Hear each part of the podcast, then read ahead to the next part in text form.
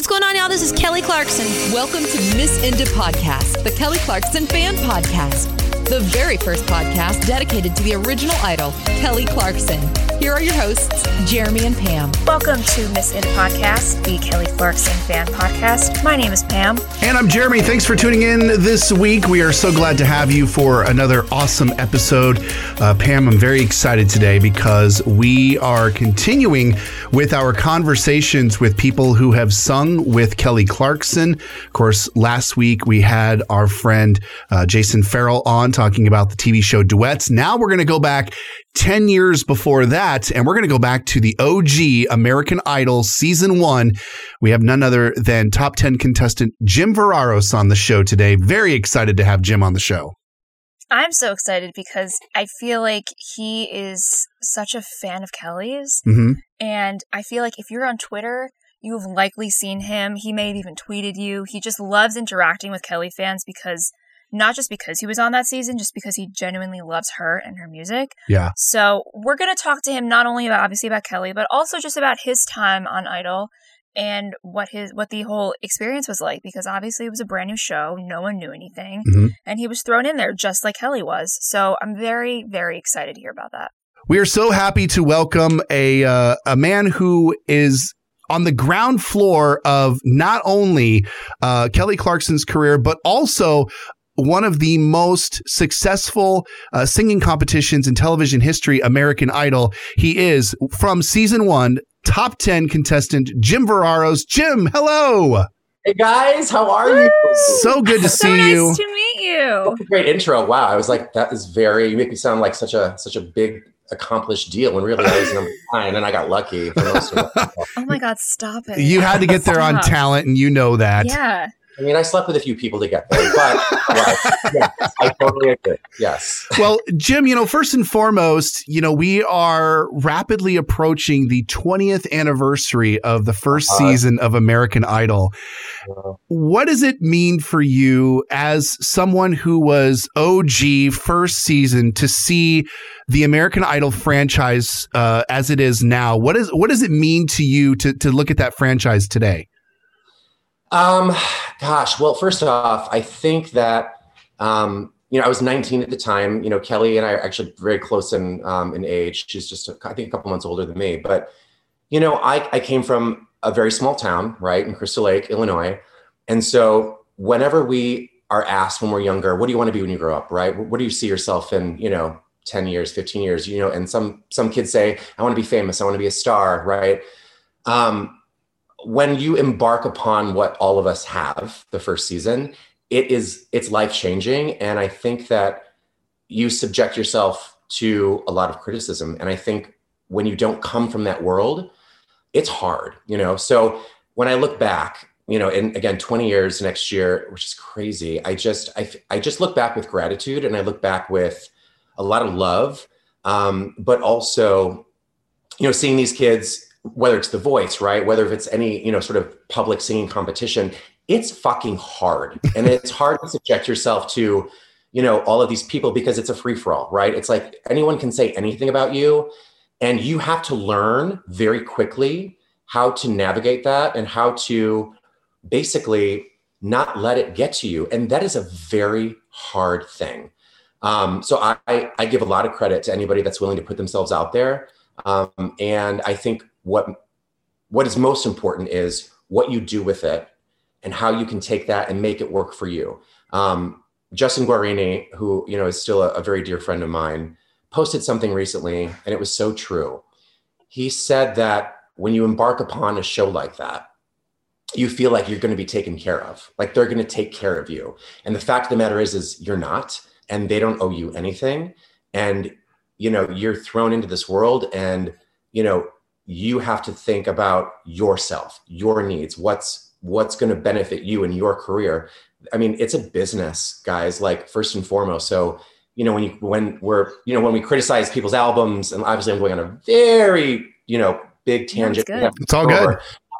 It's it's just like it's it's fucking hard. And so um I just want to say that looking back, I'm gonna wrap it up here. Looking back, it's um, it's still it's still been such a challenge because I, I call it the biggest blessing and the biggest curse of my life um, for me personally. And that's because, you know, I think people root for you, but as, as much as they're rooting for you, they tear you down, right? Like they, they look at you and they're like, well, you're not Kelly, you know, you're not Justin. And I'm like, no, but you know what? I came out publicly at 19 and that's insane. It's like no one, no one even understands it. Like I did it before my career really even started. So, yeah. You know, and then what was to follow from my career after um, with other idols that decided to make that, that decision. It's like, I hope I, I set the, I set the tone. I hope that I was able to influence and, you know, maybe make some, you know, gay, lesbian, you know, youth think twice about maybe making it right or auditioning for a show like that. So,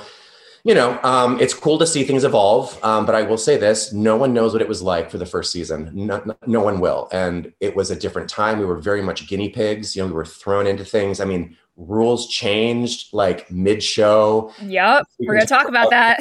I mean, like, so it's it was hard for us too. So, um, but I will say that I I I support and love and I understand, you know, people that want to go out and and um, you know find a career out of a, a, reality show. I get it. I support it. Just know that it's a journey. Stay true to yourself um, and know know your friends and know them well. So I don't know if there's a question in here or if it's just a, a blanket statement, but I feel like contestants on, and you could almost put this on any reality show, whether it be a, a, physical competition show or a talent competition show.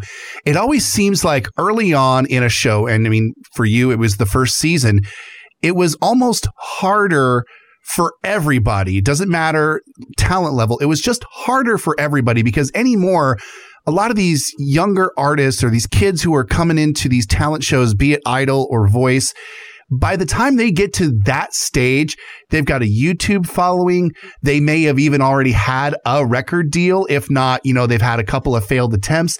They've got way more experience. And with the 10 of you who were on the top 10, you had very little to any experience when it came to actually being in the industry. Yeah, that's very true. Um, that's so true. And also to that point, we didn't have social media. Yeah. Yeah. It was like you you had message boards at best. Yeah. That's it. And like the funny thing is about that is like we would we would read them, obviously. And, and I remember Kelly and me, and like we would just like read them and we would like kind of break down. And like we were like, how could people dislike us? Like they don't even know us. And it's like, and for me, it's like people pinpointed me as like the gay one, right? Because I was a little bit more effeminate or outgoing or what have you. Um, and you know, I remember getting you know, message board messages and, and seeing things like a faggot will never win American Idol. And it's like, you know, and I had been through enough of that growing up. So just to see that on a public level, it just is, it was hard, you know, and we, we weren't exposed to Twitter. We didn't have, you know, uh, Instagram or Facebook. This was before all of that. So this is 20 years ago. So you know, now it's like people can get a record deal, right, and go go out for The Voice or go out for Idol or America's Got Talent, or maybe their, you know, I maybe their deal went south, or maybe they have had a touring, you know, fan base, and now they can sort of leverage, right, a public appearance to kind of, you know, elevate them. Um, so it's it's kind of amazing now because the music industry, I think, as a whole, and I think anybody will tell you this, you don't need a label anymore yep. to kind of like propel you into you know superstardom. And i think in a lot of ways that's great because you're cutting out the middleman. And you know especially like with signing a major deal people labels want to invest minimally in you because they want to launch you and see what happens. And then if things kind of organically take off then they'll kind of throw some cash behind you. But it's it, we're living in a different time. Everything's digital right? Everything is very like yep. you know downloadable and accessible and you know cds and like tapes and albums. Like it's not about the physical. No. You know, although I still love the phys- having the physical, so like, do we. Right? Like, but it's just such a different time, and um, I think in a lot of ways it's great because someone that doesn't have maybe that kid in you know Tulsa, Oklahoma has this insanely you know massive talent, and they just hop on YouTube and boom, someone just watches them and could get a deal off of that. So that's really really cool to see. Um, but it's also such a um, oversaturated. I think yeah. you know we're at such a crazy point right now where anybody kind of can get on and you know does. There used to be there used to be a formula essentially. Totally. Yes. There, it was a formula, even pre a talent show. I mean, we can go like Star Search, but I'm not going to get into that because I wasn't even really around for that. Yeah. But, but I mean, you know, it used to be, uh, yes, you had an A and R person, totally. they would scout yeah. out talent, and yeah. then he would give you a shit ton of money, and then you would blow up or you would fail. Right. And then with with talent shows pre social media, it was you compete, you get your record deal, and you blow up. Totally. That sort of thing as well. Now, right. it's I mean, I work in management, so my bit with smaller clients. So my biggest thing is how the hell do we break an artist? Right. Because there is no formula anymore, and it's really difficult. That's it's great. Yeah, and speaking so, and speaking from the radio side of things, you know, there are so many artists that have so many different avenues now to get their stuff noticed, but unfortunately, it still takes a big label to really get radio's attention because otherwise they don't their radio has just not gotten to the point where they will take the uh the the dime store artist seriously yet because they still feel like they need to have a big label behind them. So it's it's still there are still very difficult ways for artists to break through to the mainstream, even though there are tons of ways for people to make a very good living in music and not even have any radio exposure. Well, and even to add to that, you can still be on a national television show and still not get radio play and still not take off. I mean, like there are a lot of talented people. Like this is a separate story, but I remember, you know, as soon as I landed and you know, they called it "Welcome to Hollywood." It was really Pasadena. Like, you know, I like landed, and I and I of course didn't care because I was like, oh my god, California! I like got on a plane and this is fun. But like, I was in a room with a hundred and I think 130 people, right? That all flew in from Idol that first season to come in I was looking around, I'm looking at all these people, and then you start to hear people sing, and like, I was like, I fucking, I need to go home because like these people are insane. And like, it all came down to like what got you on camera. And I was like, no, like, this isn't fair because you just cut somebody that is 10 times the singer I could ever be. And no one will ever know because they didn't get that minute of exposure on camera. Right. And like, that's what killed me is that there was so much talent that people don't see that make it to idol that get cut in like the top 100 or like the top 150 for whatever reason right? Their story wasn't great or they weren't pretty or you know whatever the case may be but there was excruciating talent like that you just never get to see. So even now when you get to capitalize on an appearance uh, on a show there are all these artists that win these competition shows and then it's like well, what happened? You know, yeah. it's like they, they won and they had millions of viewers. And then the label waits too fucking long to put out a product and you miss you miss the moment and then they're yeah. on the next season so you're forgettable right so it's like the formula doesn't work anymore so no. what was? that's a great question i don't know all right i guess i want to take us back a little bit more to the audition process like yeah. even when you were at the audition um obviously you made it through duh mm-hmm. um even when you were waiting, did you feel like you had any sort of like imposter syndrome or you felt like you saw the other people that were warming up and you're like, there's no way in hell I'm ever making yes, it? Yes. Yes. Okay. So, so I want to take you through it because again, this was first season. So a very different time. All right. So I remember my very good friend at the time, she had heard about this show, right? Like on the radio. And she's like, Jim, like you should go out and and trust me, guys, like I didn't want to be a pop star. That was never my plan. You want to do you want to do theater, right? Yeah, I wanted to be like off Broadway, you know, I wanted to be on stage, but I never gave a shit about like being, you know, Justin Bieber. Like I didn't care about that stuff. so um, I I was like, oh, that sounds like fun. Like, yeah, I'll go. So again, first season, nobody knew what the fuck it was. Okay. Idol started in the UK as Pop Idol, right? So Will Young won that first season. It went on to be very, very popular. So I remember kind of doing a little research on Will. I thought he was super cute.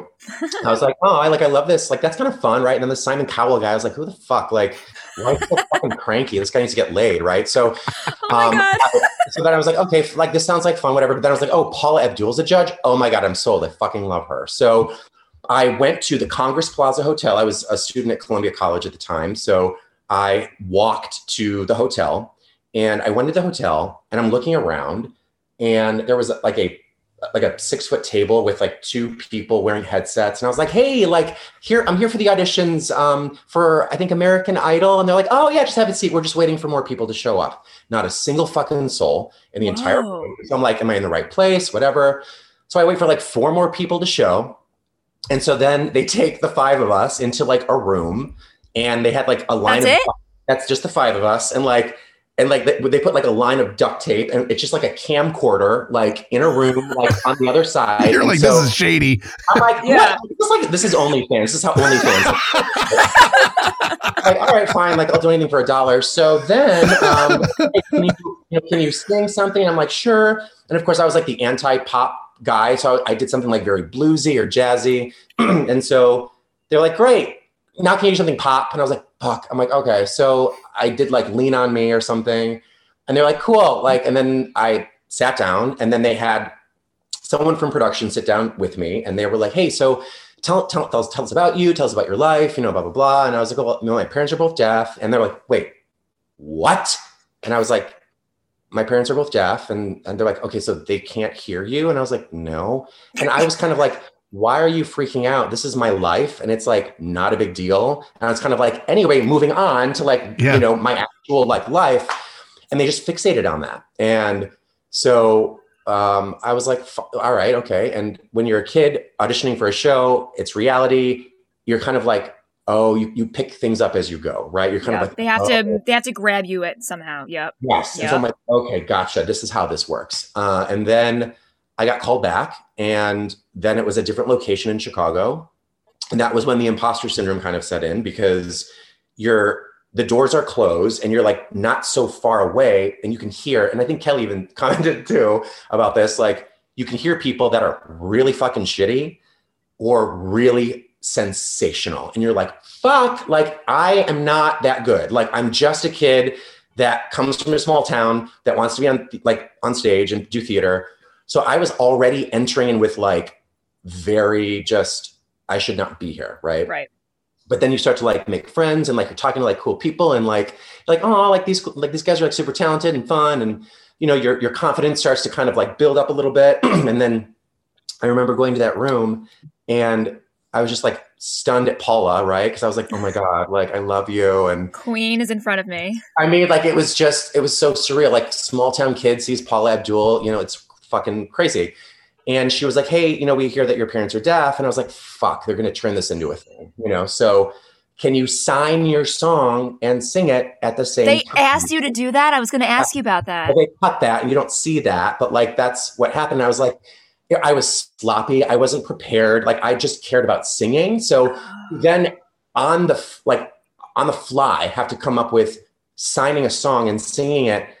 I was like, yeah, you, you say yes, but like I got a lot of like flack for it because it wasn't it wasn't flawless, and like I know that, but I had to roll with it, you know, and figure it out. So from that point on, I knew that I was going to be the kid with deaf parents, and that was the role that you, know. it's, it's oh. funny because I thought I'm glad you cl- you clear that up because I thought for your audition, I thought you did that because like you were like, oh, I'm going to be on TV possibly. I want my parents to like see the song that. no, no, Wow. I would have just sang had they not right. said anything. Not So- not to take this down a, a different path because I'm just curious about the answer to this. But do you think that immediately they sold you more on your story than your talent?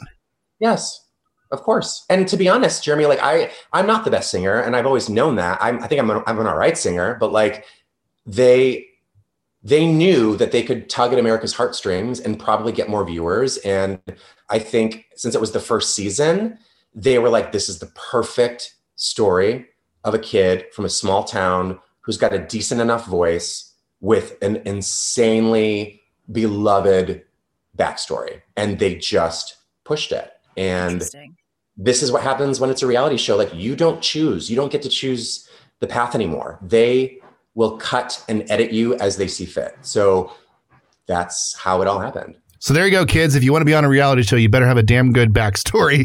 It's part of it. Like it's, it's it's part of it. So I I again when I say I got lucky, I got lucky. And I, you know, should have been cut many, many times. And they pushed me through because I had a great personality. I showed well on camera.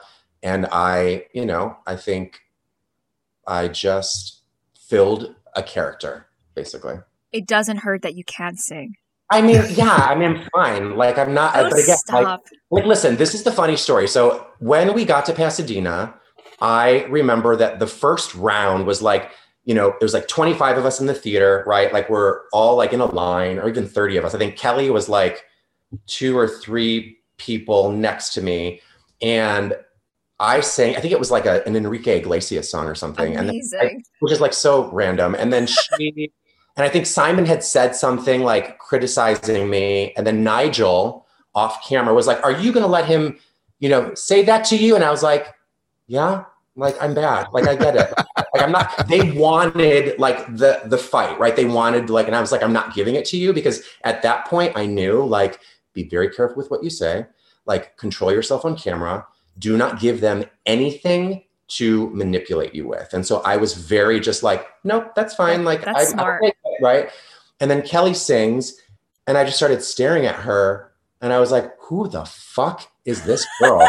and I was, I like literally, all our thoughts. you know, like, this is when I became obsessed, is because here was this little girl who was so like petite and like real country and like has this fucking voice that like just literally penetrated my soul. And I was like, this girl is it. Like I and I just became obsessed with her. So when people are like, "Oh, when did you become a fan?" I was like, "You don't get it." Like this I was obsessed with her like when I auditioned with her. when I, I when I competed against her. When I, I competed against her, I was like, "This girl, fuck it, this girl is the shit." And like and when we got to like the top when we got into the groups where they like when you found out if you were going to make the top yeah. 30, he was in my group and we were like the maybes. So I was oh. like, there's no fucking way this girl like is not going through. And people didn't even pay attention to her until yeah. she got like top 10 and i was like you're all fucking dumb. Like this girl is amazing. And she was funny and smart and like witty as fuck. Like this girl was like she was just someone that you wanted to be around. Like you yeah. just craved her. And like she was just she's just the fucking best. That's like yeah. that's the thing that I always thought was funny in, in the early years when I was watching Idol. You you could always pick out one or two singers that you knew were going to go further into. I mean, you could even say, okay, that's a top ten singer right there. And oh, so right. you you know that when you see them go into that room where like there's like ten other people or so, and they're they're you know a maybe room, you're just like, there's no way in hell they don't take that singer in particular. So that whole room is safe. And I love that you were probably one of the few people in the room with her, looking around, going, these people don't realize how safe we are because she's in the room with us. Totally. And I think, and two, it's like they they fuck with your head a lot on this show. Like when you when they cut to like the clock, they make you think we're in this room for like 17 hours. No, it's like 20 minutes. And they just like, you know, they just like cut to it. And and so what they're doing is they're fucking with your head because there's the group of the you know, the 10 or the I don't know, 20 or 30 that are for sure, and you hear them scream and they're like clapping and like blah blah blah. So you're like, oh fuck, we're in the nose. Like, because you knew oh, yeah. that okay, if they're all safe and you could hear it in a different room, we were done. And I was like, okay, like I guess we're going home. And then, you know, Simon comes in and he's like, I have some news. I'm here to say, after a long, oh god, long day of deliberation, you know, they like they pull this out. Oh yeah. Like, come on, like what the fuck? So when, when they told us like you make it, we're just like, we were all just like in shock. Like, wait, are you? Wait, what? say that. Say that one more time. yeah, like, what, and so even Kelly and I were like, what? What? Like, holy shit! Like, we, you know, we're. I was like shocked. So, anyway, yeah, it's so, a crazy process. I want to talk a little bit about Simon because clearly yeah. in, in, your audition, he was he was like that was great, fantastic, yeah. uh-huh. and until he wasn't. Until he wasn't, yeah. Top thirty rolls around, and he says a a quote. Yeah. yeah. Yeah. yeah. you know what I'm talking about. I do. I do. That has been like actually that's tattooed like right. My, uh, for those for those that don't know, the exact quote is, "I think if you win this competition, we will have failed." I was like, "That was harsh." That's like, a little harsh. Yeah. I think they I think they used that in promos like for years to come. I know, and that's the other thing too. Is and let's talk about that. So, a lot of people don't know this, but before I made the top 10. Um, I had given my audition for the um, where the public could vote, right? And this was taped, so it wasn't live. And I remember after I had done the audition, they had had Simon come up to me and they said, you know, Jim, you, we're we're cutting you. Like you're going home. Like uh, the public doesn't get to vote for you, blah, blah, blah, blah. And the cameras are still rolling. Okay. So the cameras are still rolling. They've added this new rule. They're removing me before the public even gets a chance for me to vote. So they're still filming, right? So they're getting all this footage of all the people. And everyone was like crying because I was going home. And people were like, what the fuck? Like, and it was, I was very tight with everybody. Like, I just, I was the guy that like was very close to everyone. Like, I was very grateful. I didn't take things too seriously. I was kind of like the comedic, like yeah. really, you know, and I just and the fact that they just made up a rule on the spot, like what? Totally. I was like, I was devastated, and and like people cried, and so when the camera is cutting this, they're shooting all of this footage, right? Like, I get that so that that that B roll, you know, like. But they used they what they did was they added the rule to get B roll to promote future episodes because then the next day they came back in a private off-camera setting and said, "Jim, we've decided to change our mind. You know, we are going to allow the public to vote for you." So then I was back in the competition. So they fucked me for footage. Wow. To show on future episodes. So then marathon, and then I make top 10. So it's wow. like Take that, Simon. Well, and and who even knows, like, yeah. if that is the case too? Like, I don't know if they just put me through because, or if America really did vote. Like, do we know? I don't know. Was but, it? Like, I, I I did read a rumor, and I want to know if you if you can clear it up. I read some rumor that when Simon was saying that stuff to you and was really rude about it, Brian Dunkleman was trying to st- stick up for you, and Nigel yeah. was like, "No, don't do that." Yeah, yeah, totally. So he, uh, the whole Ryan Brian thing is interesting because yeah, you know, Ryan Seacrest is a is a die hard forever you know career maniac right like he wants to dominate and make money and you know cool like do your thing who we actually bonded with was was brian. Brian was the guy that cared. He was the guy that, that was our friend. He was the guy that said this is bullshit when it was. And he was funny and talented and the real deal. And you know even when the show when we were eliminated like he would have us over to his house to like watch episodes. And like we oh, were very wow. close. And like brian and i still talk even to this day. But he's he's the good guy you know and he got screwed like big time and you know there were a lot of there's a lot of things between him and ryan that kind of you know didn't work that basically ryan sabotaged brian it's a long story but he just got screwed and he was one of the good guys and you know and he'll i think he, he's got some stuff coming out i think too like with a I think a documentary. I, I think, think I saw a commercial for that online yeah. somewhere. Yeah. Yeah. So I mean, he's been through a lot, um, but you know, he uh, Brian is amazing, and I will love him forever. Um, he's he's a great guy. So, but yes, that is that is that is true. So, all right. So let's let's get to Jim makes it to the top 10 along yeah. with, you know, what we now consider, you know, a bunch of household names. And describe to us because the first season had something that was unique to it in that you guys all moved in together yeah. under one roof. I mean, they almost, I, I was worried that this was going to be like a singing competition slash real world type of a thing. Right. Uh, tell us about the American Idol top 10 house. Um, so it was, it was pretty on camera. And then it got to a point where like the trash just didn't get taken out. So oh. like flies in the kitchen and like it was not fucking cute. Like it, it, it just wasn't glamorous. And like I was afraid because I thought there were cameras like hidden like in the house. So I got very paranoid and I was just kind of like cautious. I was overly cautious because you know, like I had a huge crush on RJ and like I just had to like literally pin that kid on every wall like possible in the house. So I was like, I cannot do that. And so I was just very um, careful. So yeah.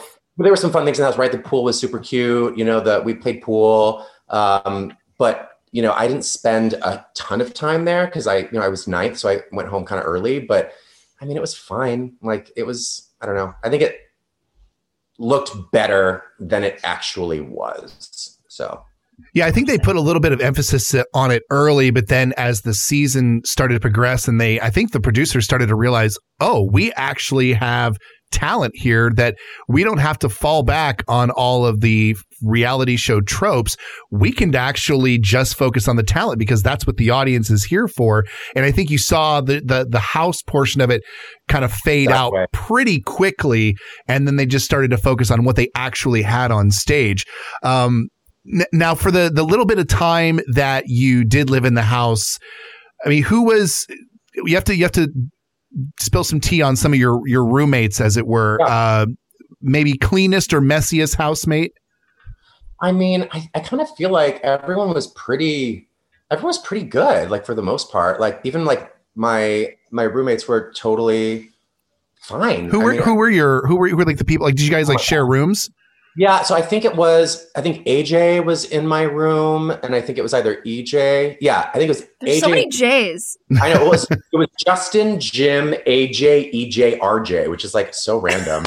um, but like, but they, we all. The thing is, is like I never fought with people. Like I never like had issues. Like I loved everyone. Like like legitimately, like everyone was very close to me. So like I just kind of had fun. You know, like we I mean, I think the fun stuff really kind of kicked off like when we toured, you know, but like it was such, I don't know, it was, it was, it was a great time. I think everyone was super cool and chill. I mean, there were some issues with like, there was some drama with like Ryan and, and Nikki, God bless her, obviously. Um, but like they didn't get along very well because I think it was like the battle of like, who's like, more rocker chick and like edgier, right? And it was kind of like, well, Ryan, you know, like Nikki felt like Ryan was very like manufactured and like pretty and blah blah blah, and Nick, you know, and Nikki was just kind of I mean, that girl, like rough life, like, you know, she was very, um, came from a lot of hardships for sure. But, you know, she, with Nikki, it was like, I loved her because everything she said was so real. And even if it was rough around the edges, it was like she wasn't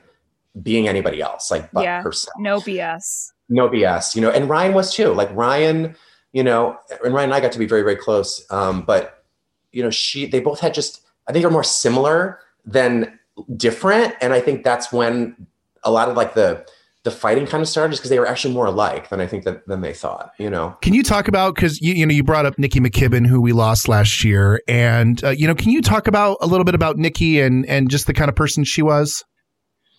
Uh, like Nikki to me was like having a mother like on tour. She came with such um she was just wise beyond her years and i appreciated her in a way that i felt protected around her. Like i think that she truly wanted the best for people and she would call out shit that was wrong. And i i remember when we were touring you know she was in contract negotiations for her deal and she was very you know open about how she felt like she was getting screwed and like they wanted to kind of you know pigeonhole her into something that she wasn't and she had already had felt a lot of red flags kind of like coming up and she was very open to disclose that and she was just like you know jim don't ever let anybody fuck you over. Like nothing is worth who you are. And you know she always had that kind of sensibility about her and so when you're in a world like that people like that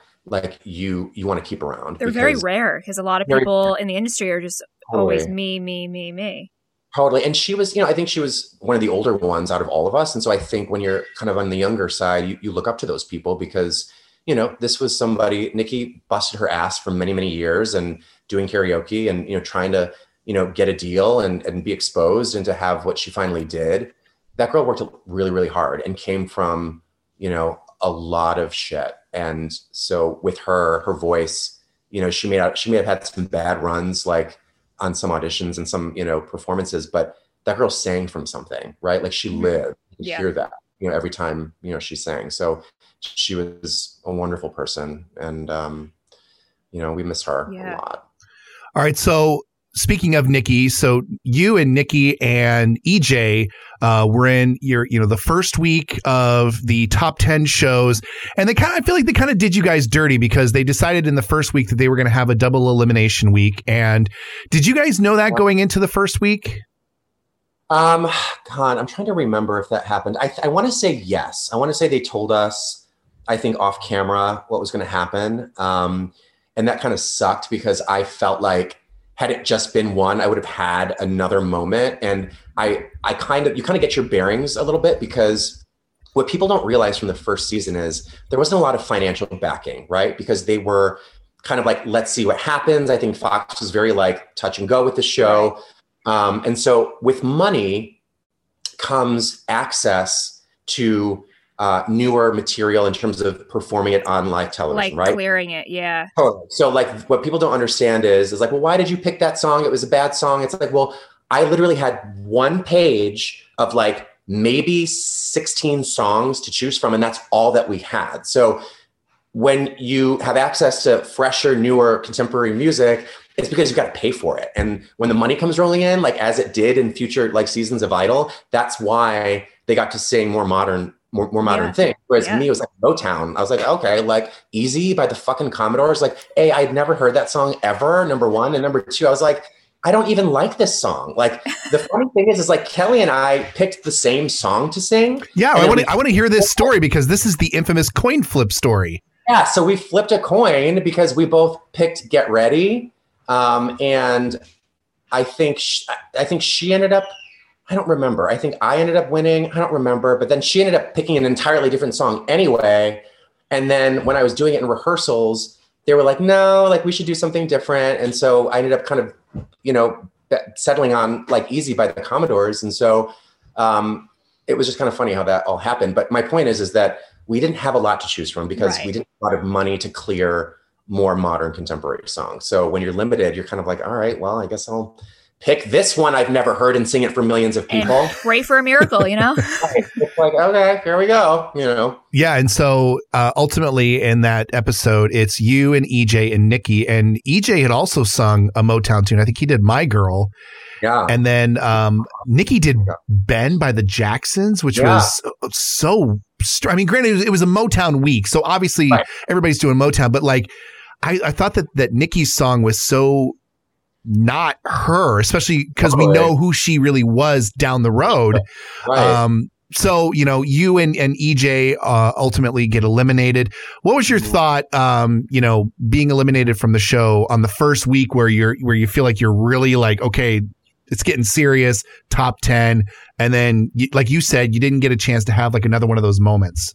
Yeah, I mean, I think once I knew that was happening, I I, I was pretty much I kind of knew I was going home. I mean, I didn't have the best song. I mean, the the performance was very just not great, and quite frankly, I knew that had I gotten another chance, you know, I would have I would have done things differently because I think you just it's so hard to even tell you guys, you know, what you're thinking in that moment, like when you're performing a song and you see this live audience and it's live and you know you're given a song that you don't know and you're nervous as fuck and it's like to go from you know living in crystal lake to literally performing to millions of people it is an out of body experience i cannot even begin to tell you um, and I- i've done theater for for my whole life and so this is a very different it's a very different thing so um, and then not only that but like figuring out who you are you know Yeah. you're trying to make sure that you're authentic and genuine and Especially when the show had already put a narrative for you.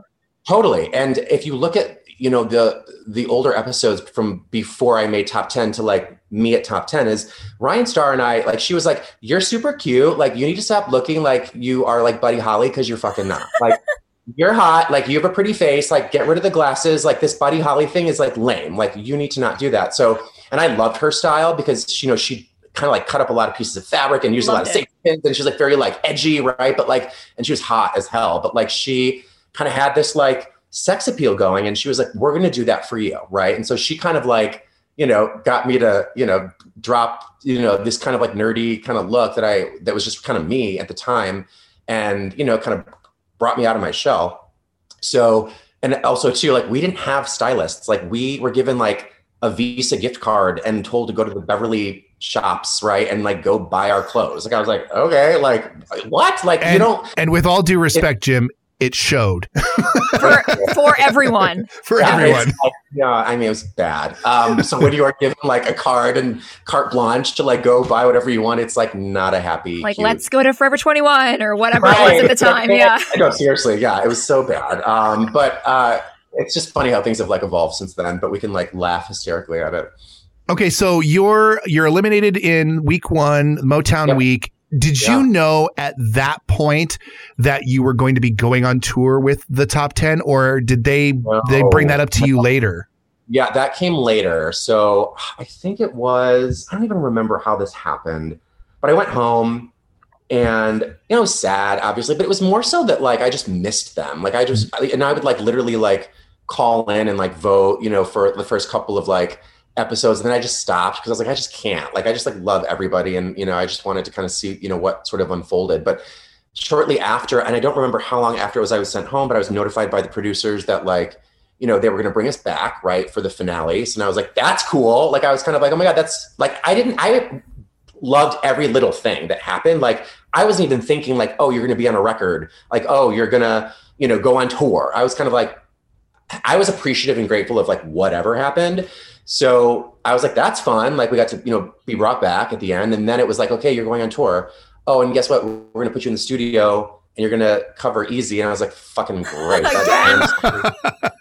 um, and then they were like, oh, we're going to give you money to be in the studio. And I was like, money? Like, I was like, cause you don't, you don't understand like what is to come. Again, there was no precedent for this. So like the tour, everything was like bonus, bonus, bonus. So I like was very, kind of like shocked by everything that kind of happened, right? So um, it was sort of like the icing on the cake. It was like, okay, then you, we really won because just to be on the top 10, I realized was like, you're awesome. Like you're, you get to benefit of a lot of things, you know? You travel, be part of a a oh record, oh you know, and amazing. you're like, that's amazing. great. I get to, you know, perform in front of people, which is like, it's one thing to do it without, on TV and without fucking judges, right? Yeah. Like I was like, okay, literally be who I am and be who I want to be. And just like, you know, of course I just sing like easy, like every fucking night. oh, but, no. you know, like it was, it was, it was the, who gets to experience that? Like who gets to like live on a bus and you wake up in a city every day and like celebrities start to take note of you and, and, like who you are and you're like oh my god like and you, you just it's such a mind fuck i can't like even describe to you so yeah i mean the the announcements came a little bit later and i was just so like so grateful for all of it so talk about what tour life was like oh god um it was so we spent the first two weeks in san diego um, rehearsing and you know, I think you don't, it doesn't really hit you what you're about to embark upon until you're actually kind of doing it. And the funny thing is, is that it starts to become routine. It starts to like, you know, you you get on your bus, you sleep for a couple hours, you're in a new city, you don't really know where, you go into the hotel under a, you know, a, a different name, right? so that was fun. like picked like different names, and there were some weirdos that like followed us and like would put things under our hotel room doors. And I was like, okay, like you know, I mean, I was crossing my fingers that they were gay and cute, um, obviously, but um, they were not. Um, but I, um, I, I just remember trying to do normal things, right? Like we would have a day off and we would go shopping at like a mall somewhere, right? Like in Arizona or like right. yeah. And you know, we had these bodyguards and we were told that we could not shop or go anywhere without a bodyguard. And I'm like, here's the deal. Save that for Kelly, for Justin, for Nikki. I'm like, I am no one gives a fuck about me. Like you will attract more attention like to me if you are with me. Like just let me go to Best Buy and get this DVD of Clueless and like leave me alone. My okay? favorite movie ever. I love you for that. my Bible. It's my Bible. Um so I so like that was kind of annoying because I was like, you guys are making a really big deal, you know, out of this, and it really doesn't need to be. Like, no one will give a shit. Like no one will trample me over. Like, like I just let me go. Um, or like the meet and greets are some of the best times because I learned very quickly on, like, you know, they sat us kind of like at this big table, right? And so when people would come, they would meet every single one of us and we'd sign whatever, you know, they wanted us to sign. And you could kind of sit, you know, we didn't sit numerically out of I was gonna ask, yeah, that'd be right? weird. like I think at sometimes we did and like sometimes we didn't, but like every time I sat next to Kelly or sat next to Justin while we were signing things, I was blown off because like no one gave a fuck. They would like sh- throw me something like Kelly, Kelly, and I'm like, "Hi, I'm Jim. I was I was also on the same show that Kelly was. Nice to meet you." Oh. People just, just like blew me, and I was like, "Okay, fine. Like I can't sit next to you anymore." I'm like, "You're taking like all my attention away." you know? So I like just like kind of you know stay far away because I was like, "This isn't." This isn't good for like my ego at all. no, I don't blame you. I don't blame you at all. So during the Idol tour, and, and please correct us if we're wrong, is it during the Idol tour that you sort of officially came out as gay to like the sort of the, the audience, so to speak? I mean, here's the thing about that. Like I I mean, I never not said I wasn't. Right. Like I was pretty open from the get-go. Like if people asked me, I was very like, yeah, like it's so there wasn't necessarily like an official, you know, time where I was like, and this is for the gays. Yeah. it wasn't it, like it just didn't need to, it just didn't like need to be. And I just feel like, you know, I think I just for me it was the official coming out was after the tour. I remember we were about to perform in Seattle. That was our last show. And I think shortly before that, I got a call from the Advocate, and that was a magazine I respected very much. And they were like, "Listen, like we want to give you the cover um, if you come out publicly with us and you give us the exclusive." And I was like, "Oh boy!" Like I don't even. I told my dad I was gay. I kept it from my dad, but my mom knew. I told my mom when I was 18, and then my dad literally right before I came out publicly, um, which was very awkward. But um, yeah, so I mean, I guess looking back, honestly, like I don't remember a time that I wasn't open about it. Like I, I just don't think it was like a thing. Like, you know what I mean? Like I, I just don't.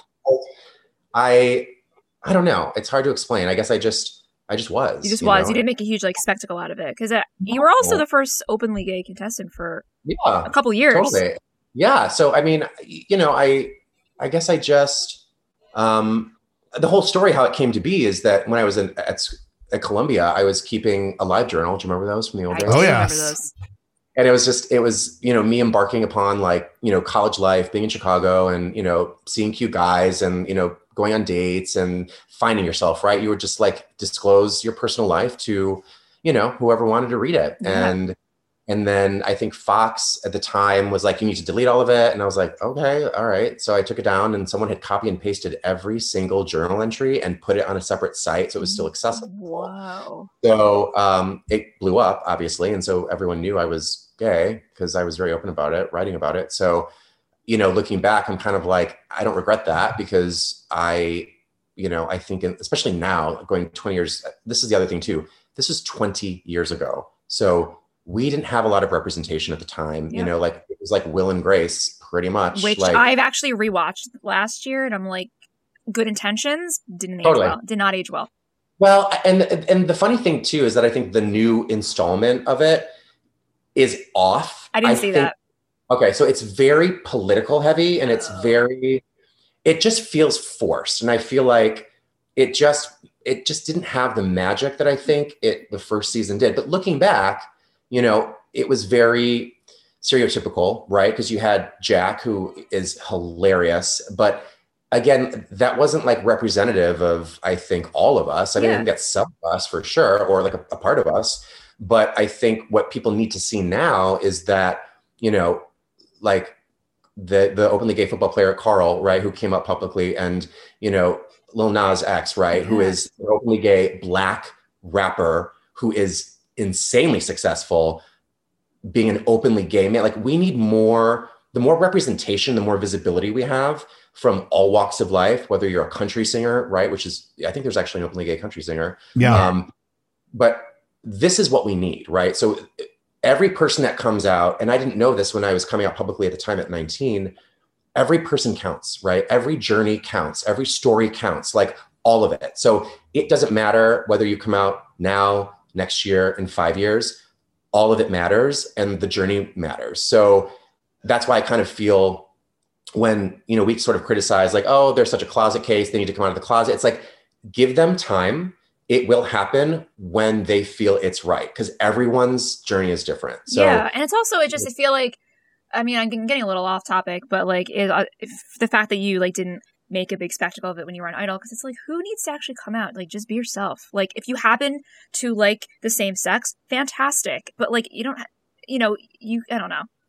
no, and I, I Do- agree with you, but also I already I already was pigeonholed as like the kid with deaf parents. I didn't want to be the gay guy with deaf parents. You know I Exactly. mean? Yeah. It's like that's just again, this is just who I am, and this is just a part of who I am. And at the time, I think it was made to be a big deal because again, it was the first season, and you know, I think it was um, middle America that really kind of yeah. showed a lot of interest in the show. So, yeah.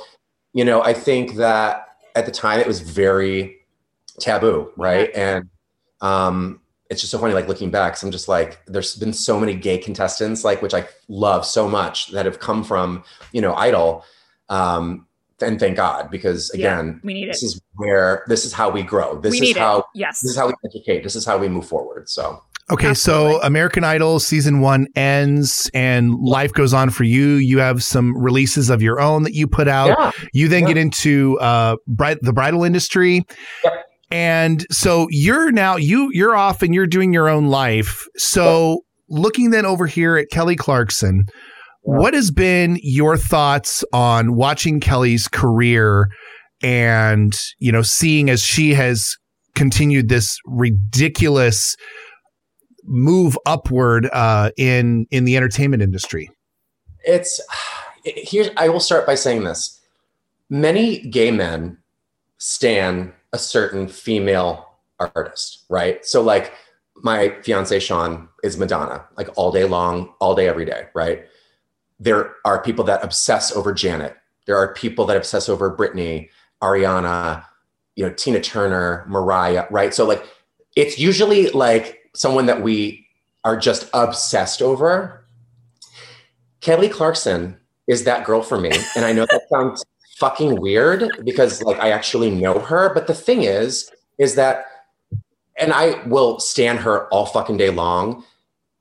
And it makes me very frustrated when people don't stan her because this is a woman who literally is the best vocalist period, like in the world. And she can do anything. She could sing a Czechoslovakian lullaby played by a homeless child starving on the streets, and she would deliver the most magical fucking vocal you've ever heard in your life. So, and so these people that are like, oh, you know, she's blah, blah, blah. I'm just like, fuck off, fuck you. Like, she can outsing anybody on top 40 right now, anybody. And so it kind of frustrates me is because when she's not on top 40, like people kind of like don't think about her as much, I think. But this is a woman who what am I trying to fucking say about Kelly? she is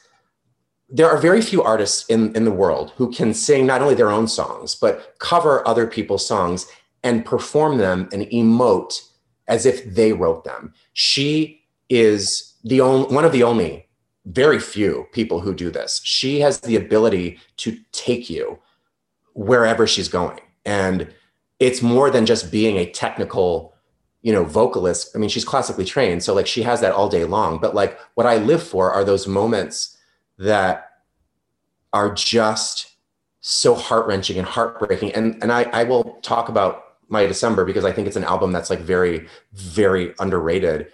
That was her breaking point, and like you can hear it in in the way that she wrote. Sober is one of my fucking all-time favorite songs, and I don't think people think about it because it's not top forty. But the thing is, is that every time I listen to that song, it's like when I need a good cry, like I immediately turn that song on, and like it's over for me. And then Irvine, and like these moments of that album that Clive Davis is a fucking asshole about like is her true like it, it's just an album i think for me that like made me realize like um i wanted to just hug her because she had been going through so much shit at that time. But she's just someone who i am always always always floored by. This girl is everything. And it her she'll have a career for as long as she wants. And it pains me that people don't fucking like obsess over her like I do because it's just like vocally, it's just like you can't even you can't fucking touch her. Like yeah. period. Her voice, if you hear it now compared to like five or ten years ago, it's the healthiest and yeah. the richest and the fullest it's ever fucking. It has more life, and also now she's older and she's on a new label. And now she can actually sing like, whatever she wants to sing. Yeah. Oh, I, I, like I just, it's like it. I'm like, I'm obs- she's just she's fucking everything. So when you see me tweet all fucking day It's- long about I her, love it. like, I don't really care because people think I'm weird and crazy. They're like, why are you like talking about? I'm like, you know what? Because I will support her all day long, whatever she does. If she wants to take a shit on a record and fucking tape it, I will buy it. Period. End of story. I, I I, love will say, and I'll, I'll I'll say this, and I'll, I'll hand it to Pam. Um, you know, we don't often use the the term once in a generation singer or talent, and I think maybe the last time they they said it and they really really meant it was probably for Whitney Houston. Yeah. But I mean, Kelly is that, and I think that, and I I think what where you and I are very similar, Jim, is that people don't agree with us or they're not saying it loud enough that Kelly Wow. is a once in a generation talent and, and people just I don't think they all know it yet. It's like there's a there's a, a large group of us that know it and understand why, it. do think, why do you think that is, in your opinion? You tell me what. I- I, want to hear both of your thoughts on this, actually. I think it's I think you hit a little bit of it in that everybody now today is judged on the small successes, the top 40 radio successes. She hasn't had as many number ones as Mariah, so she's never going to be Yeah. considered to be in that same echelon. Or, you know, she hasn't had, you know, the, the viral dance hit like, you know, insert today's TikTok artist. right, like she's right. she's not that person. And so she She is a not. She yeah, care. yeah, and she's not musically top of mind all the time like so many of these other artists and so she's overlooked meanwhile she's over here doing her damn thing on a, a nationally syndicated talk show that is Emmy winner, Emmy winner, like she's fine. Yeah. Like she's good. You know what I, I, I think that people like she for some re- for someone is so successful so talented and so uh-huh. likable she Oh, i- she is like I, I she is somehow still flying under the radar for so many people and I don't know how it's happening no, it fucking it fucking is annoying. Like Yeah. it's really annoying when someone's like, "Oh my god, I love insert artist who is a very average, mediocre singer Yep. here," and I look at them like, "You're a fucking moron." Well, it's like, like- you're It's like when we when we started this podcast and we were kind of looking at other podcasts and and Pam and I looked at each other like how is there not already a podcast talking about her every week? We Oh, were we yeah. were dumbfounded how there wasn't we owe already. the world something. So because That's why I was so like, "Oh my god, yes, I will be on your fucking podcast." I love Jim, you can come on whenever you want, literally every I week. if you love want. it. Well, Here's the thing. It's like I it's different for me because I just, you know, I have seen her like from like literally infancy, Yeah. right? To like now. And to me, I'm kind of like, she should be bigger. Like she Yeah. should be I think bigger and bigger. You know what I mean? Like, but she's happy. And I think, you know, she doesn't have to be top 40 or do that track with Megan Thee Stallion, even though I would fucking live oh if she God, did. that would be epic. Can you imagine? Like, I was just thinking, like, if I could do like the perfect like dream collab or dream album, I would kind of like, I would love to hear her do like this urban, like Tinashe kind of like R and B kind of meets like, um, God, I'm trying to think of like maybe Normani, a little influence, like a little Ariana, but like, she can do anything, but like do collabs with like Dua Lipa or like maybe do a track with like Cardi B, which I know sounds crazy, but like Kelly's soulful as fuck. Like she can do Yeah. all of that. It would sound fucking amazing. So I would love to hear that from her because it would, I think, and this is the Ariana collab is huge. And the reason, and I think the Ariana on The Voice is only going to catapult Kelly because her, her fans are like crazy Rabid, fans rabid, yeah. once they kind of like are exposed to Kelly, not that they maybe or maybe they haven't really thought about Kelly, like they're gonna realize, holy shit, like Kelly's fucking like amazing. And it's just gonna enhance her to maybe cross that threshold of giving us a little bit more Yeah. top four, maybe. Like Yeah. I'm hoping. I feel like for me, like the re- to go back to that original question, um, we've spoken about this like a while ago. I think Yeah. a lot of my friends, just you know, my non-Kelly friends, they're like, "Oh yeah, Yeah. Kelly's cool. I like some of her music. I sing in the car." So my biggest issue that I've had as a fan is probably a lot of blame on whoever worked at RCA and did A and R Yeah. there. Was Right. her singles are fun? They're good. Obviously, they're Yep. successful. But the album Yep. tracks from you know 2002 through 2015 are Yep. light years better. And I think that is a big issue with the public is that they only know, listen, I'm going to drop it. My life would suck without you. It's a fun song. It's not quality by any means.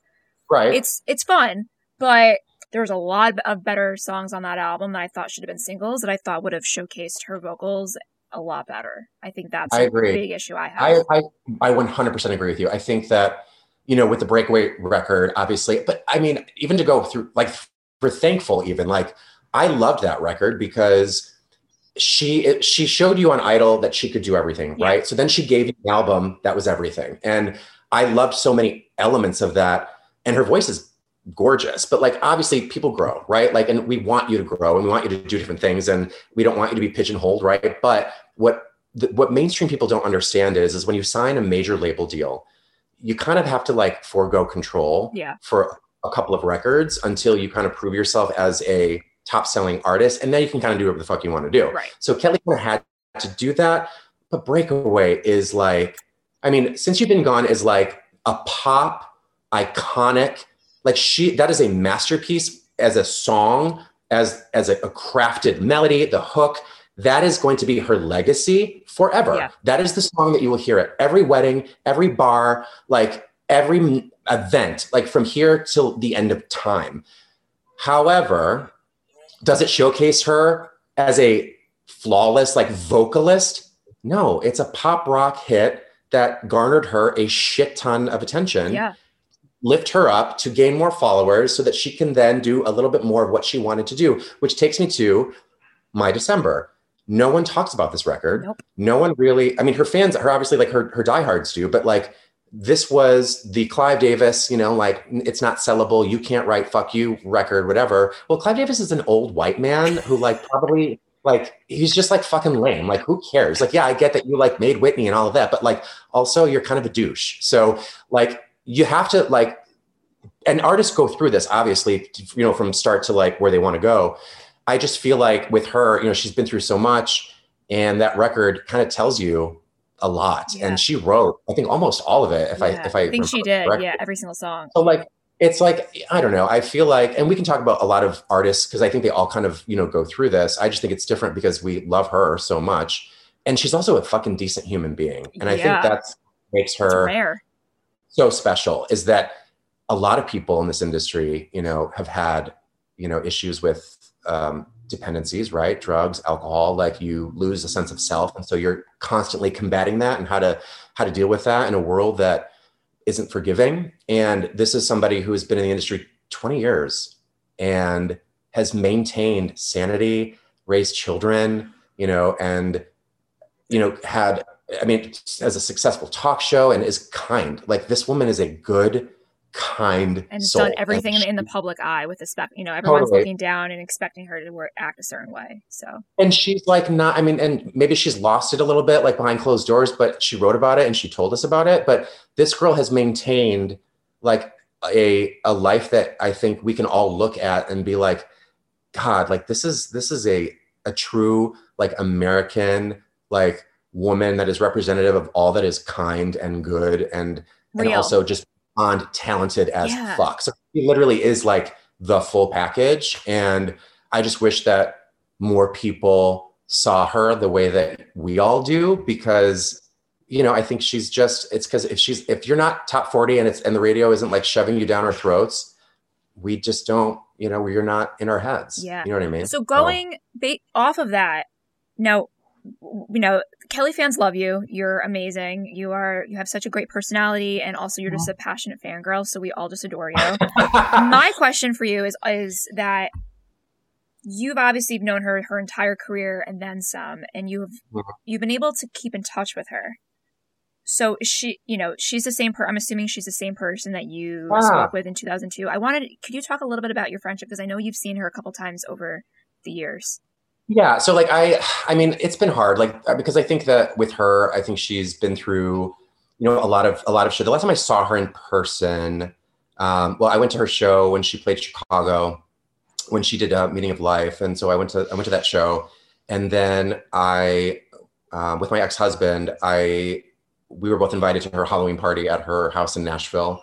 Um, and so that was the last time I think I saw her in person. It's been a couple years, but like, and we tweet obviously like with with each other, but she's changed her number a couple of times, and so which kind of sucks because you know, I mean, I've been through a divorce obviously, and you know, I know that you know with children, it's I can't even imagine. Yeah. Um, and so I wanted to be there for her, like through that. And so it was tough because I think that she's, you know, she's very, she's very protected, right? So she knows where she can find me, right? Like I invited her to my wedding, you know, in November. I, I knew that she was like in between houses, so I think I just sent the invite to um, her studio. Yeah. Where she films, you know, her talk show, and um, you know, I think that it's tough. Like I, I've always wanted to keep a very, um, very close, consistent, like friendship with her, and it takes effort, you know, right? So it's like this. This is a person that isn't normal. Like she's, Yeah. she's. This is this is not someone that you know you can just pick up the phone and be like, "Hey, girl, how's your day?" Like, you know, she's she's busy, right? Like, and so she's busy feeding people and making you know money and has a career and all of that. So I don't take it super personally. I just know that you know she knows what she means to me. Like, you know, and we will always be be friends and. Um, and I will always continue to support her. And if I get to see her at a show, you know, that she's playing, like I'm not the one that will reach out and be like, trying to find her manager or person to be like, hey, can we, I get free ticket? Like, I've never been that person. And like, even if I don't get to see her like at a show or whatever, like what, I don't care. Like, right. I just want her to know that I support her career. I'm here for her if she ever needs anything. Um, so it's been a while since we've, you know, exchanged messages, but at the same time, it's like that girl will always, you know, mean everything to me. And I'm always here. Like if she needs, needs a friend, I you know, and I think sometimes people go through, people go through things and, you know, while we're not like BFFs and we don't talk every day, like, you know, things, uh, Yeah. that's fine. Absolutely. Well, Jim, you've been you've been so gracious with your time, and one more thing we want to do before we let you go, and we had a couple of uh, listeners that have sent in some questions Oh, that they wanted to ask you, and, and so we wanted to do those before we let you go today. Uh, Yeah. The first question came from Michelle, and she wanted to know your favorite memory from all of you guys in the top ten living together uh, in the house. I know we spoke a little bit about uh, your your time in the house, but do, do you have kind of like a, a memory that sticks out, like the first thing that you think of when you think of living together with everybody?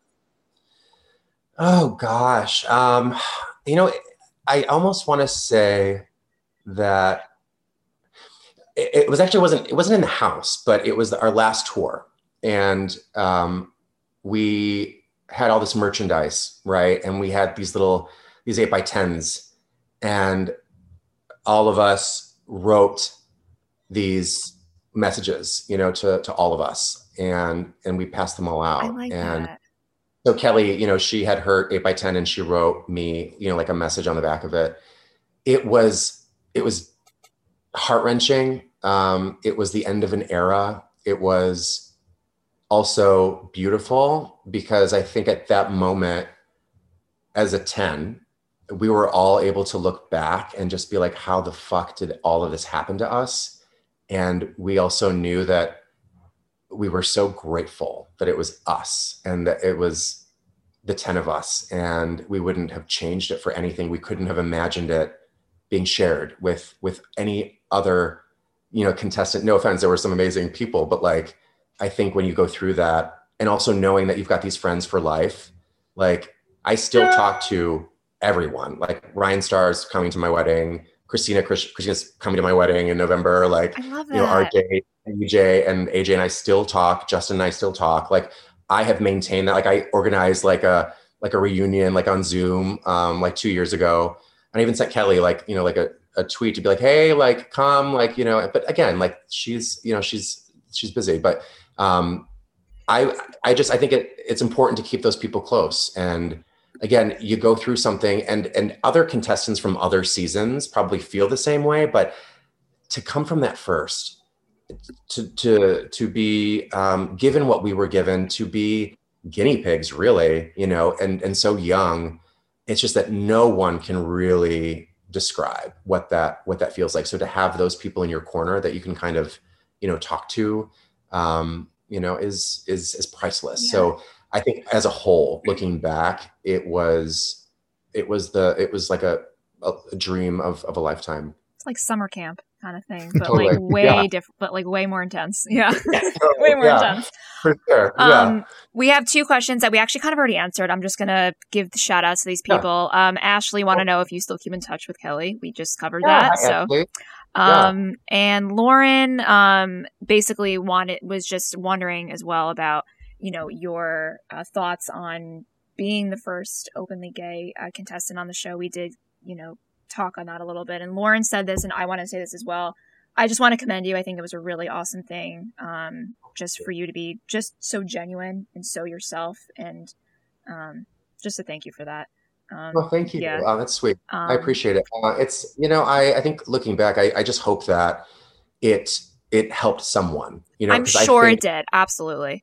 I think about like when I was, you know, struggling with it, and you know, I think you, you kind of always know, but I think it truly kind of comes to fruition as you get older, so you, you can truly understand it. But you know, I I wish that when I was young, I would have seen somebody who was young and you know so confident and that's why it's amazing to see people now you know so so confident who they are at at an age i couldn't even imagine to come out right um and i I, I get messages even now, like 20 years, you know, later from people that are like, yeah, I remember you because you were all I had. Like you were the person that, you know, I can I can't remember like a, a, television like personality or a reality show, you know, contestant like who was gay at that time, you know, and and I I forget that sometimes because I'm so like I live in like this bubble of just like me sometimes where I'm like, oh, like is this the right thing to do? Like blah blah blah. You don't think about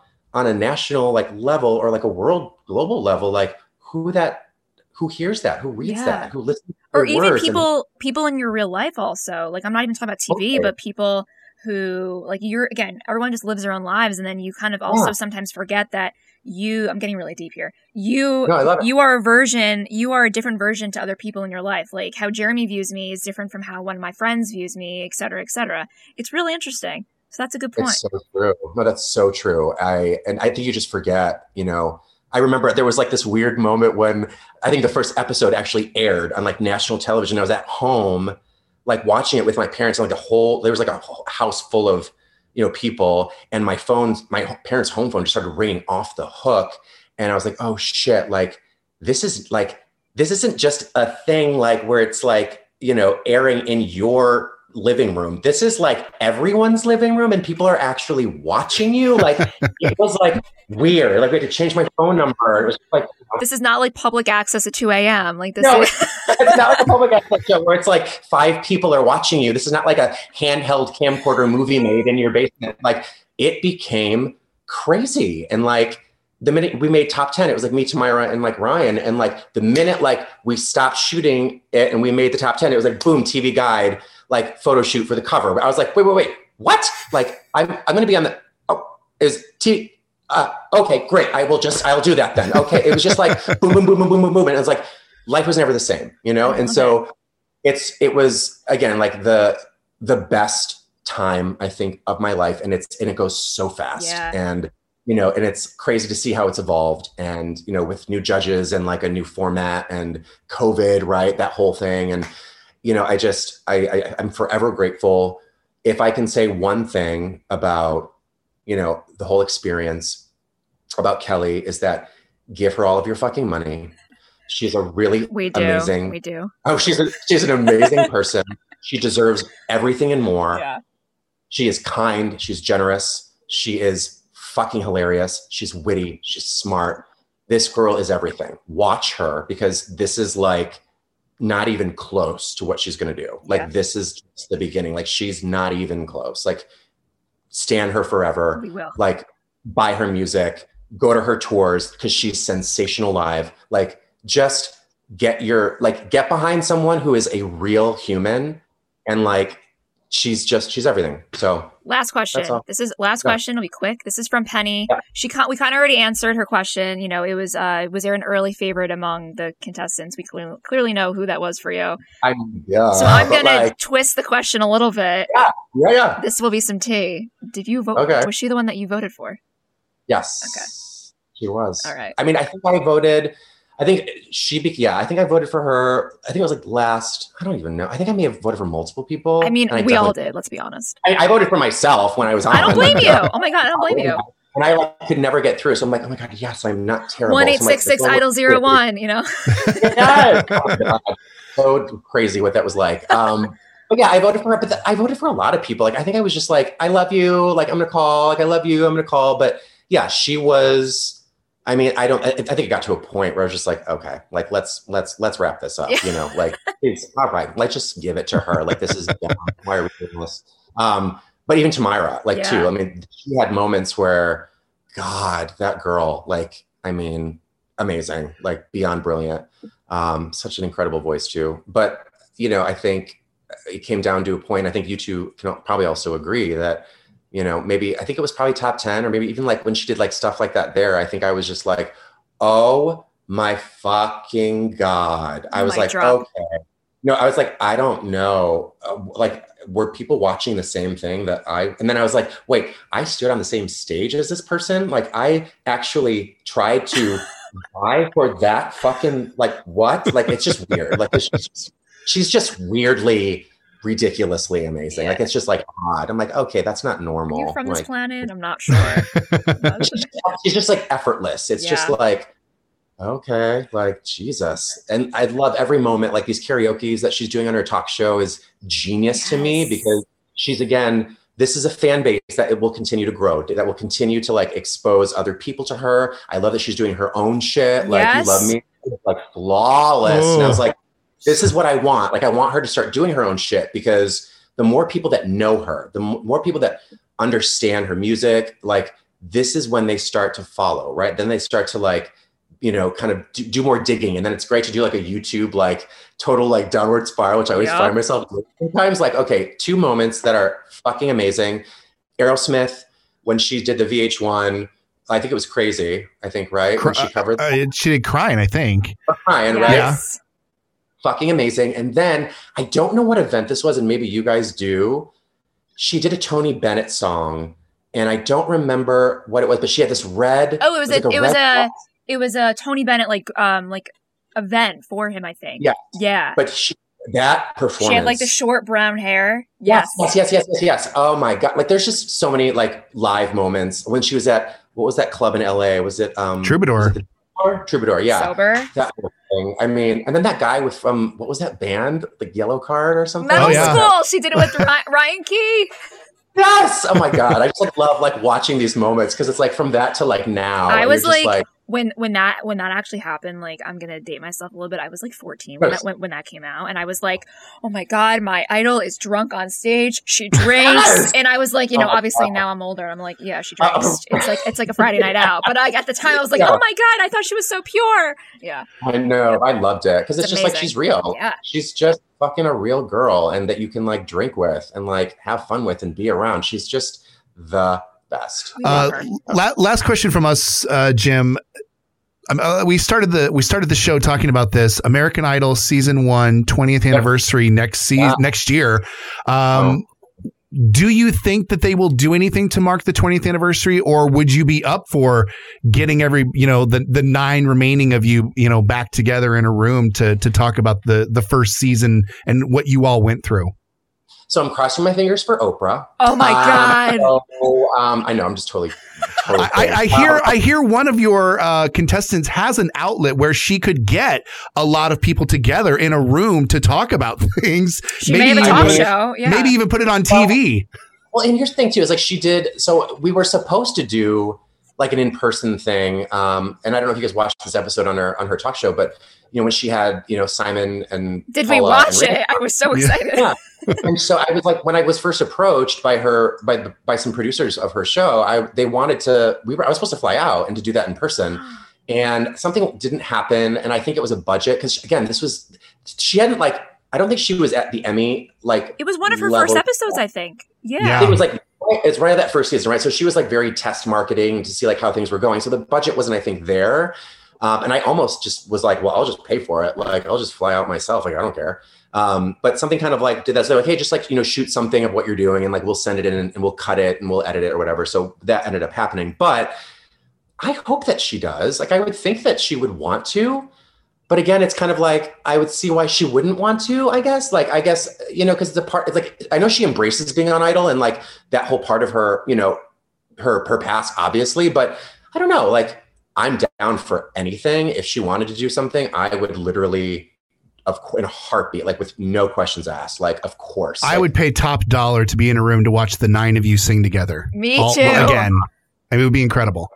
I mean, I'd have to like make sure I would, you know, have lipo done. oh, shut up. Literally, because that's like because I I'd be 39 like next year, so I want to make sure that I was like delivering on all levels. oh but yes, in a heartbeat, I hope that happens. I hope that she would have us on her show. I think it would be amazing. I just to see everybody, I think in one room would be incredible. And then to like go out and like drink with like no cameras and just shoot the shit and just laugh and just be us. Like that was what, what was so great with, with our, um, our Zoom was, it was just like, we were all just like drinking and just like laughing and just, it was so great. And I know that we would just have that, that magic, you know, again, yeah. no doubt. So I'm, I'm hoping that happens. Fingers crossed. So.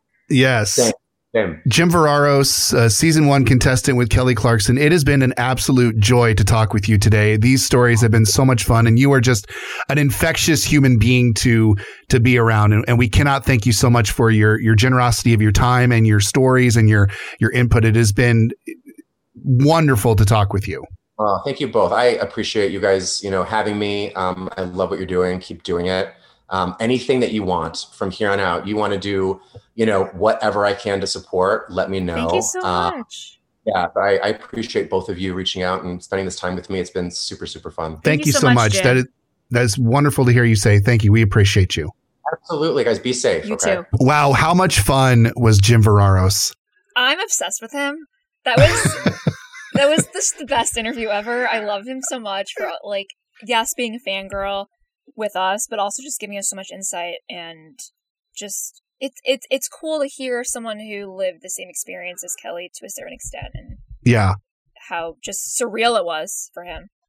And what you guys didn't hear was that we actually kept talking to Jim for another half hour after that. I mean, so kind with his time, but you know, just the the stories and the insight, and you know, we were even, you know, I don't I don't want to share, you know, a lot of what we talked about because we were keeping it private. But you know, he even was like, you know, what are your guys' favorite songs, least favorite songs, and he was sharing his and sharing his opinions on everything from her career to fashion, and it was just, uh, just what a fascinating guy to talk to. And just like you said pam somebody who uh, was in you know in the thick of it with kelly but at the same time now gets to see it from a fan perspective. Just you know really a genuinely nice guy. And i'm i'm so glad that we got a chance to talk to him today me too oh love him jim come by any freaking time. Yes, that was wonderful.